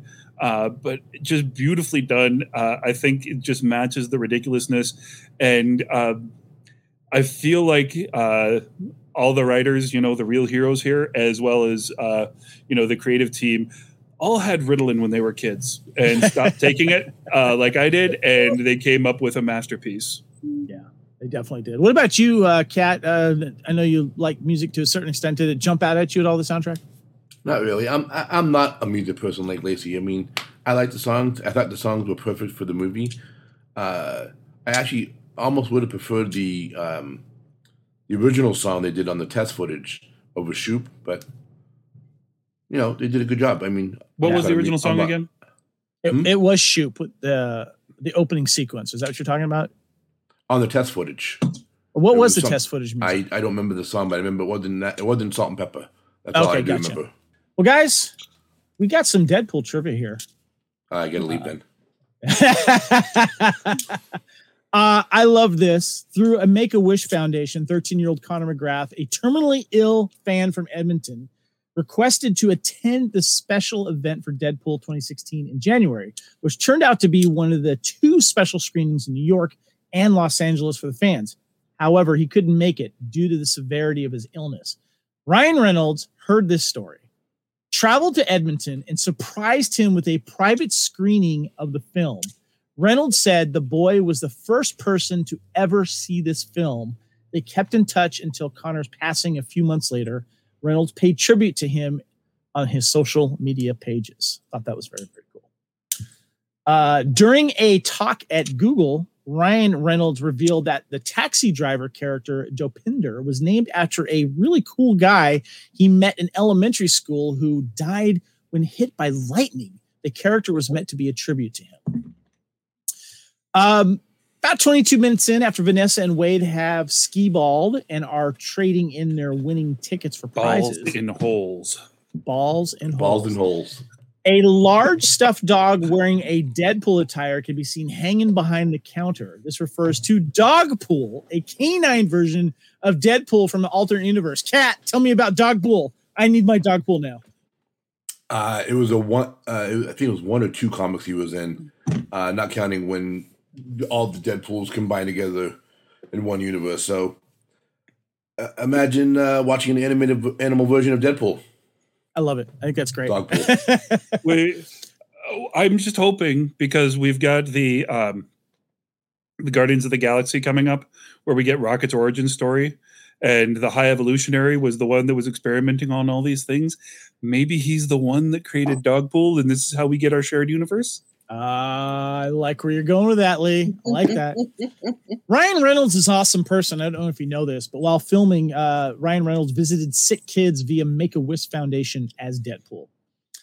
Um, Ryan Reynolds also said that Deadpool will be his last comic book character he will ever portray. However, that doesn't mean he won't do Deadpool sequels and or cameos. So that's nice to know. Uh, the Deadpool costume originally had a muscle layer beneath, but had to be removed because Ryan Reynolds was so muscular. Uh, the costume was not was too tight for him. It made him look over. so that That's why I say he looked really good in the costume. He actually filled it out just right. On April Fool's Day 2015, Ryan Reynolds posted on Twitter that the film would be rated PG 13, which prompted fan backlash as a Deadpool character often swears and commits acts of graphic violence. Later that day, Reynolds confirmed that it was a prank and the film would be R rated. Kat, do you remember this? Oh yeah, I followed as soon as as soon as Deadpool became a thing and Ryan Reynolds started doing his uh, Twitter stuff. That's when I joined Twitter, and I just I followed him and everything he put up. I was watching it like you know a hungry kid eating a cookie. give me more, give me more, give me more.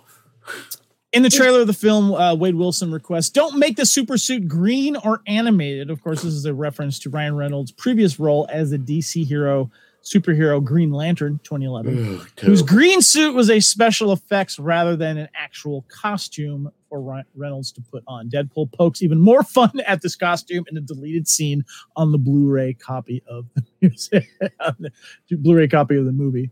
Uh, Reynolds was involved with revising the script with the writers, cast members, and were allowed to improvise in some of the scenes. And uh, he, Ryan Reynolds said that there would be over a hundred references throughout the entire film, including Easter eggs, pop culture references, cameos, and direct hits at other Marvel films. They're all over this film, guys. And I don't know about you, but I was enjoying every single piece of this. Uh, what about you, Lacey? Uh, I was just going to say there's actually a um, a special feature on the DVD if you get the director's whatever. Yeah, the- um, it's ju- all it does is go through the entire film and point out all of the Easter eggs. Nice, nice. All right, guys. Uh, what should we talk about next? We are done with the trivia right now. Uh, oh, guys. First of all, Kat, I want to give a shout out to you real quick, and I want to get your opinion on this. You have a Deadpool costume. You might I even do. have a Deadpool mask nearby. I do. Uh, you have an awesome Deadpool costume. You went all out on this, and you've also done uh, convention Deadpool costuming. I wanted you to give a little bit behind this because there is a serious, awesome collaboration among fellow Deadpool cosplayers and what they do at conventions. Uh, I want to give you. I want you to give you a minute here on uh, the cosplaying of Deadpool. You get to not be you. You get to put on a mask, uh, a famous mask, red costume, and just be a complete asshole, but in a funny way, and people just love you for it. Want to take a picture with you? When I my very first dress up actually was with you at Star Wars Celebration as Deadpool Stormtrooper. Yeah, and I've never cosplayed. My first time cosplaying with you, and I remember just everyone stopping me. I got, Yeah. give me a picture. I, I need a picture. I'm like, okay, dude, that mashup costume was a hit at Star Wars. it was, It- and Yeah. I, I was so excited with it that when I wore it again to another con, it took me 15 minutes to get to the car, got dressed, took me an hour and a half to walk back. Why? Everyone stopped me. and that's Deadpool. And then you alluded to uh, Deadpool's getting together. There's the famous uh, chimichanga line at Yeah. uh, Dragon Con, which I got to be in when I was uh, Deadpool. And that, was- that was amazing. Just, just yeah, everyone running through the con, sort of like uh, you do with your um, Wilro Hood. uh, yeah, Matt- uh, not Willow Hood. Well, yeah, him, but the other one too. Um, oh, Matt, the radar Tech. tech. Yes, Matt the radar Yeah. tech. Yeah. and just we, we all stopped. We we would you know do weird shit around other cosplayers and like whether it be sexual or violent, and they just like stood there and laughed and smiled, and it was just absolutely amazing. Will I do it again? One thousand percent. Nice. When? Very nice. Mm. yes, Lee. Uh, I just want to take a moment to announce I am doing a mashup costume. I, I don't. I'm figuring out the details, but I am doing a mashup. I'm going to go as Gandalf Lundgren. Nice. You shall Gandalf yeah. Lundgren. yeah so i what i think i'm gonna do is like the uh the red boxing robe but gandalf style so it'd be like a red satin gandalf robe with I it. the uh the russian hammer and sickle on it And But, a uh, nuclear physics uh, handbook, uh, uh, textbook. Nice. Yeah. Very, very nice. Uh, Kat, what you got there, man? Oh, This is my uh, newest piece. It is my Deadpool Mandalorian. or nice. Deadpool Fett. So my a buddy of mine made it, made it all looking scratched up and everything. Came with the chess piece. But since you're making a mashup, I just thought I would display. nice. There you go. Now I'm ready. This is the way, can't hear you. asshole. Couldn't hear a word you were saying. I, I smelled I great. said, that what you "This is the way, asshole." It is. Yes, this is the way, asshole. But well yes, done. That's a that's a great. happy great- international women's day This is this is the maximum effort way. Yes, Happy maximum National effort, Maximum yes. Effort Women's Day. Love it. I love it. Well, well, well done, Kat. Well done, guys. Let's get into the sequels here. All right. Deadpool two came out. Cable was announced. Before I love this. This is great. Dead before Deadpool's release, Fox greenlit a sequel with Reese and Wernick writing to uh, returning to write the screenplay. Uh, Deadpool 2 uh, was released on May 18th, 2018. And at the end of Deadpool, we got a tease to who the villain was going to be uh, Cable. Uh, Kat, start with you. Uh, what your thoughts are on the Deadpool 2 sequel? On the Deadpool, what? Dead Deadpool 2, the sequel. Oh, I, I loved it. It was so much fun to watch. Uh, I don't. I Peter! wouldn't put as top of the list of Deadpool one, but there was so many things that were fun. They they brought in some more characters. Juggernaut, awesome. Uh, Peter, awesome. My biggest, and I said this before, and I said it during uh, another podcast with you, I believe, was Domino. The she did an amazing job, and she was great looking, but I the hair is still throws me off because I'm so used to seeing Domino with long, slick, black, straight hair, Right. and her having that big afro. Just I'm like, that's the only thing that took me out of that character was the the poofy afro, which I know movies can do that. You know, we've had uh, a black um, Wilson Fisk from Right. Dead, Daredevil. You know, we've had other characters that are different ethnicities and races, and I don't mind the different race. It's just the hair. Right. You Uh, should have slicked that. Any comments on the rest of the cast? I, I love them all. Yuriko was great. Negasonic was great. Um, obviously, Cable, um, Josh Brolin did a phenomenal job. You know, the special effects with the metal arm and everything they did was just spot on to his characters from the comics in the early comics, but he's always tweaking and tinkering with his with his arm. It was spot on when they would when he was doing it in the movie. Um, again, Peter, you know, he was great. Right. Uh, I don't remember seeing the Vanisher in the movie though. That kind of disappointed me. Um, and then, of course, all the characters they, they had for X Force were actual characters in uh, not X Force. Um, in um, uh, oh, my brain just stopped working. On the helicopter, when everyone spoilers, when everyone dies. Uh, all those characters are actually from a comic, and they actually all die in their comic when they appear. So that was funny how that happened as well. Lee, your thoughts on the cast? Um, I really loved it. Uh, the kid in this, uh, uh, he had to carry a, a lot of the uh, the baggage of the show. Did a fantastic job. Um, you know, was not who Hollywood would normally have cast. Uh, you know, he's heavy set. He's uh, got an accent. Um, he's a little weird, and I think that was a perfect person for Wade to play off of in this. Um, I do wish that it had been Vinnie Jones uh, back as the Juggernaut. Uh, that would have been fun uh, just to get the, you know that line. I'm the Juggernaut, bitch. Uh, again, just to, to make people angry. Um, I thought the Uh, new line was pretty good. I'm going to yeah. break you now. yeah, uh, I think Brolin was an inspired casting choice. Uh, just really funny, especially you know because he's also playing Thanos at the same time, uh, and they have the "Zip at Thanos" line. Um, the uh, the actor that's playing the headmaster at the at the school, Eddie uh, Marsan. Blizzard are the- yes, I've been trying to think of him. Uh, so good in this. Um, I remember him from And- Ray Donovan. Yeah, I, I remember him from uh, like all of the uh, Simon Pegg uh, movies. Uh, he's in all of those, uh, but a great guy. Uh, just way too much fun. And honestly, Peter, uh, it was so much fun going to cons and seeing that costume. just a bunch of regular dads with a backpack on. And everyone wanted to get pictures with them. Like it was like cat, you know, walking through. It's like I have pictures with so many Peters that year. Uh, wait, that didn't come out right. Yeah. It might have. yeah, Yeah. that's funny. All right, Lacey, your thoughts on the cast and what did you like in the movie? Um, you know, I think that they sort of stepped everything up this time. I think the violence was much more violent. I loved that he got ripped in half and then the baby legs and all that. I mean, it was just hilarious. Um, I loved baby the balls. yep. Um, I loved the cameo with uh, Matt Damon and Alan Tudyk. Yeah. Um, the whole, you know, toilet paper is not enough conversation is legitimately funny. At the same time, it's not. It's it's very.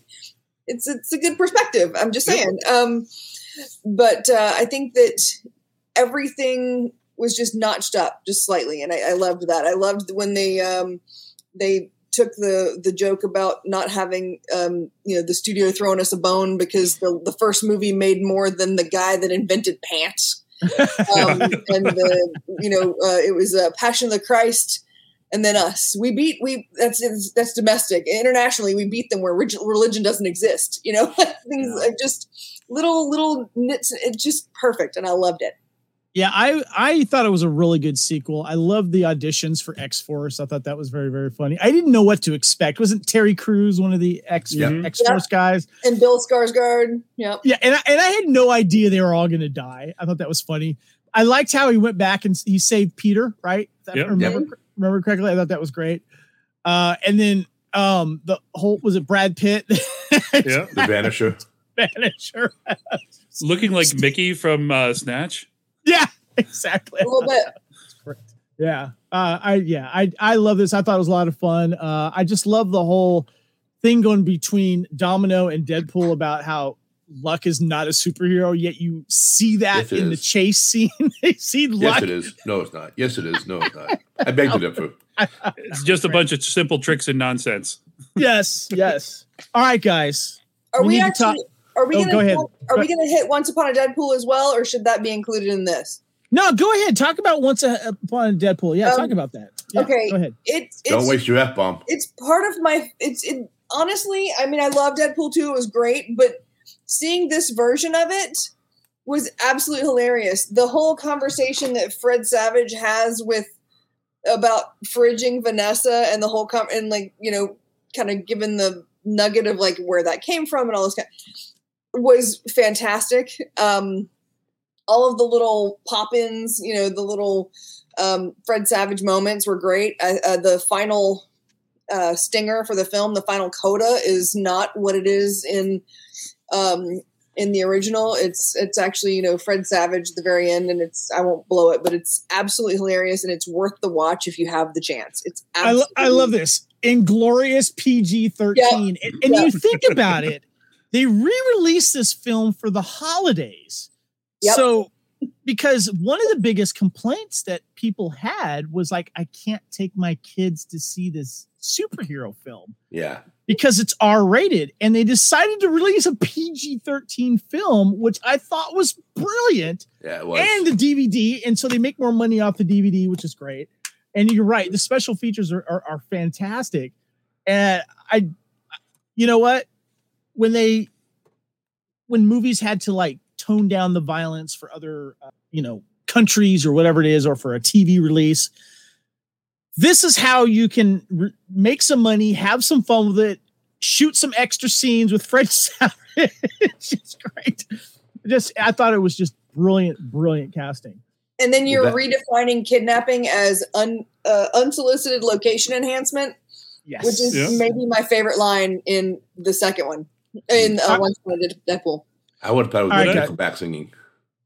what I think is fun, and this is just my own head headcanon, but uh, this movie basically makes Super Troopers part of the Marvel Cinematic Universe because the character of Fred Savage exists in both universes. He's kind of a dick in both universes. Uh, and uh, it just, it's so much fun. The weirdest thing about this, though, I just watched Deadpool on Disney Plus with all the boobies and butts and uh, vaginas you ever want to see. I can't find Once Upon a. Deadpool Wait, on there. wait, wait. Did you just say vaginas? Yes, uh, the traditional. I wanted to make it more awkward. Did it work? Am I blushing? I don't know. It's vaginas. Oh man. Oh, that was funny. Anyway, sorry. Uh, Deadpool on Disney Plus. Go. Yeah, you can't. Uh, Once Upon a Deadpool isn't on there. Is that Why because isn't it still, on there? it's still 20th Century Fox? Oh, yeah, but that's but Deadpool itself is on there, and Deadpool Two is on there. well because it's on Deadpool Disney. isn't. Yeah, that's weird. You'd think that one would be on there. It's the Right. one that has like the the rating that would match everything else in the MCU, and you can't do it. This is the uh, th- th- this was the two disc version, or no, I'm sorry, it was the the D- the DVD for part two that came out and had, I guess, the the book inside of it too. I love this Deadpool two Nice. with the book. It, it's kind of like, and it says depressing books. And he's taking a little Mhm. selfie, which I think is funny. And it's like this a little bit size of like a, a golden book, which I think is kind of funny. Mm-hmm. I Nice. thought that was uh, brilliant, brilliant packaging. Uh, th- when it comes to the physical media, this is great. But guys, let's talk about F. Oh, sorry. Emily. Yes. Fuck yeah. let's talk about the uh, frenemy between Ryan Reynolds and Hugh Jackman. I got to ask you guys. I want to ask your honest opinion. They've been having this fun um, back and forth uh, frenemy relationship, and I have to admit, or I would have to assume, in a way, it's fabricated to create this buzz for what is now eventually happening with Deadpool three. We saw that funny uh, um, promotional gig where you see uh, Ryan Reynolds making the announcement, and then you see you see Hugh Jackman walking behind brushing his teeth, and he goes, "Hey, you, you want to be in Deadpool 3? He's like, "Okay." and it's been greenlit. It is happening. How it's going to bring Deadpool into the MCU, we're kind of waiting to hear this. But Kat, I know you're excited about this. Thoughts on Deadpool 3? When I saw the preview, again, I was tagged like 45 times, something like that. And I watched it uh, about 45 times, I think. and, um, you know, well, I was tagged 40 times. I got to watch it 45 times, you know, one for each tag. But uh, I, I still, I love just just the idea. And then the second trailer they came out with, with him and Hugh Jackman sitting on the couch talking about the whole trailer.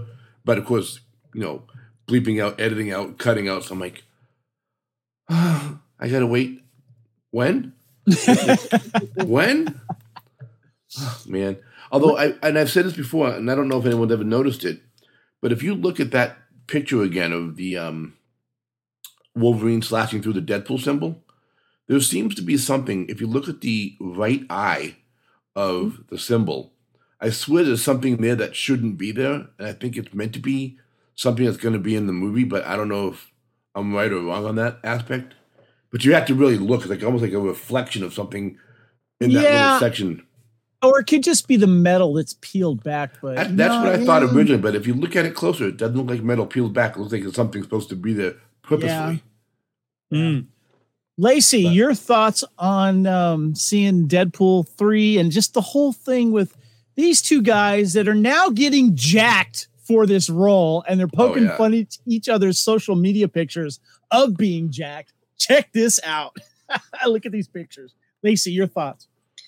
Look, uh, you know, I love the whole thing, uh, you know, top to bottom, soup to nuts, whatever you want to say. Um, I can't wait for this. I love watching all the little nitpicks back and forth. They're, it's hilarious, and it's, I mean, you know, the ugly sweater gag and the Christmas party. All the, it's just, it's just hilarious, and they've had it going for what a decade now.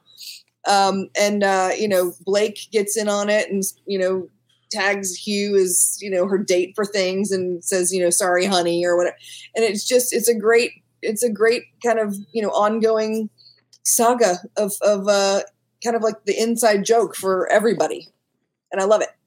Lay, your thoughts on Deadpool 3 and this wonderful relationship between these two guys. I think it's amazing. Um, I'll go on record as being one of the guys that actually liked uh, the Origins movie. Um, and you know, I enjoyed it. It's punch stab the movie. Uh, I I wasn't as invested in any of the characters. I didn't really know Deadpool at this point, um, and I just well, he, he was a minor comic character, and I had spent several years out of the country at this point. So, All right, fine. uh, but uh, absolutely, uh, I'm thrilled for it. The one person that I want to see in this movie more than anyone else, hands down, needs to be in the movie. Tom Holland. Oh, okay. The Yeah. the the Spider-Man friendship, or any of the Spider-Men, but that friendship that they have in the cartoons when they couldn't swear and be violent, and the way that they got around it to make it even funnier. There's one where uh, uh, Peter says, uh, "Oh, be careful for booby traps," and Wade starts laughing, and he's like, ha, ha, ha, "Trap," and like you know what he didn't say, and it's just fantastic. There's so many wonderful little things. But Lacey, uh, you you would- you said you want to mention something? yes i would really like to see keira knightley uh, have like a little tiny cameo yes, Why? just just to follow up on the ferris bueller of it all from the first film Yes. I, just, I, need, I need her to I mean, just in a coffee shop in the background, you know, just not, I mean, doesn't even, just that, I, I feel like that's a kind of a fun little That's- thing. That- that's when off. Wade said, "Oh, she's got range, right?" Yes, yes, yes. I want to find out that she's chastity. that would be Kat, how are they going to tie Deadpool into the MCU? How, what do you want to see? Uh, they've opened up multiple universes now. They have the multiverse. That's the only way I can think they're gonna do it. They're just gonna pop, put him somewhere he can make. Yeah, I've been here the whole time. I just didn't want to say anything. Oh yeah, and I brought the X Men with me too. Here they are. Well, we already saw uh, uh, Xavier in um, uh, Ma- uh, Mad um, Doctor Strange Yeah. 2.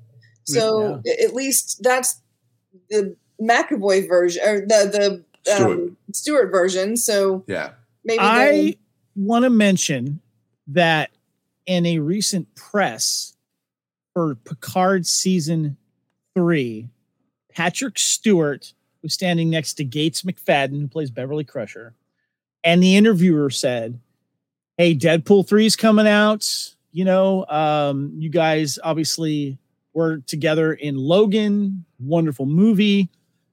do you know anything about um, you possibly being involved? And Patrick Stewart said, quote, I've been told to be put on standby. That's all he said. nice. All right, guys. Uh, first of all, this has been a lot of fun. Thank you guys for uh, watching live on YouTube. Uh, if you're listening to this, make sure you check out the YouTube. We got a lot of fun stuff that we were showing. Uh, this is the Fandom Podcast Network, Couch Potato Theater. We're celebrating uh, Deadpool. Oh, sorry, wrong one. Deadpool. Hold up your copies again, guys. Lee, I don't know. Just show your. Yeah, there you go. Yeah.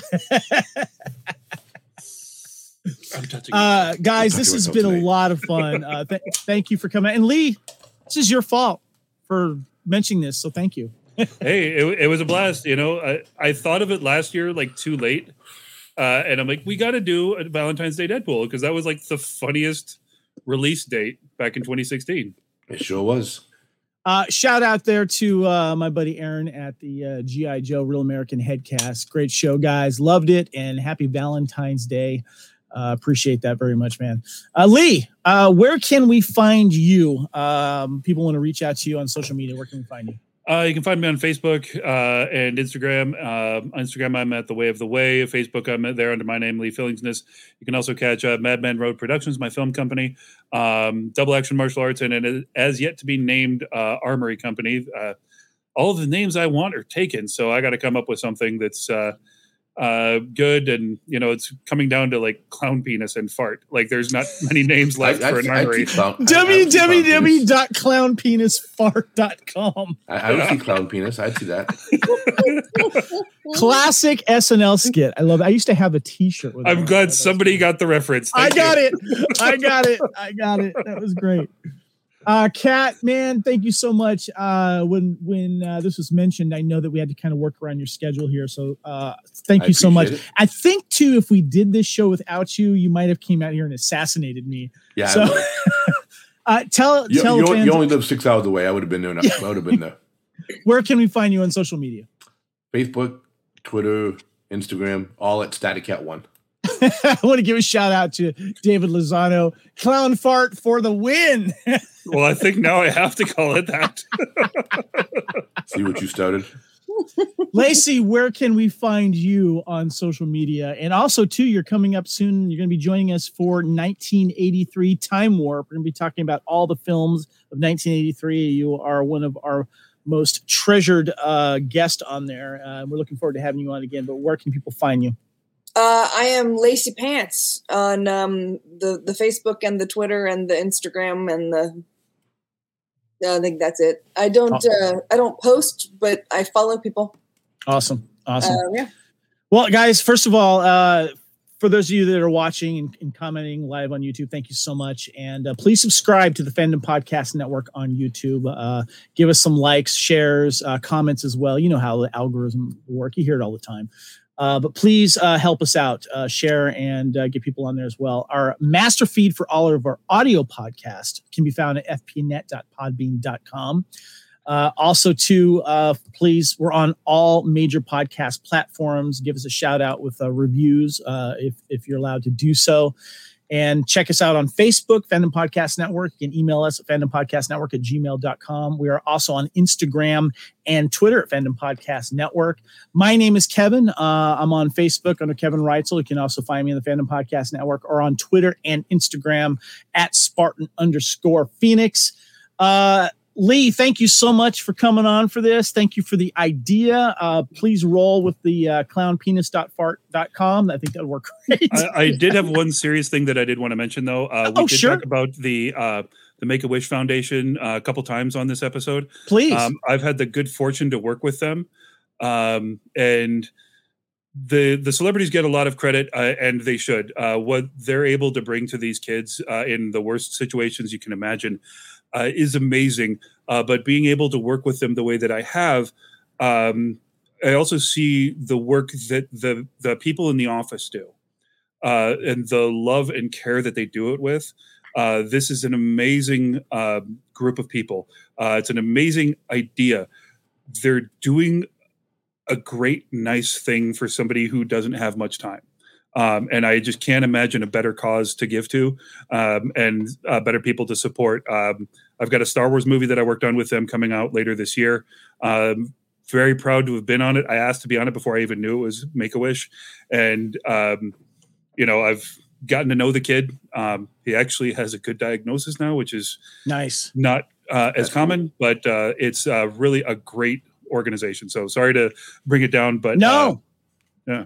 Thank you so much for bringing that up. Appreciate that. Uh, yeah, I've always that was a nice little peek into the foundation because you always hear about that and how a lot of these celebrities um, contribute their time and uh, um, and, do this for people. So I think that's great.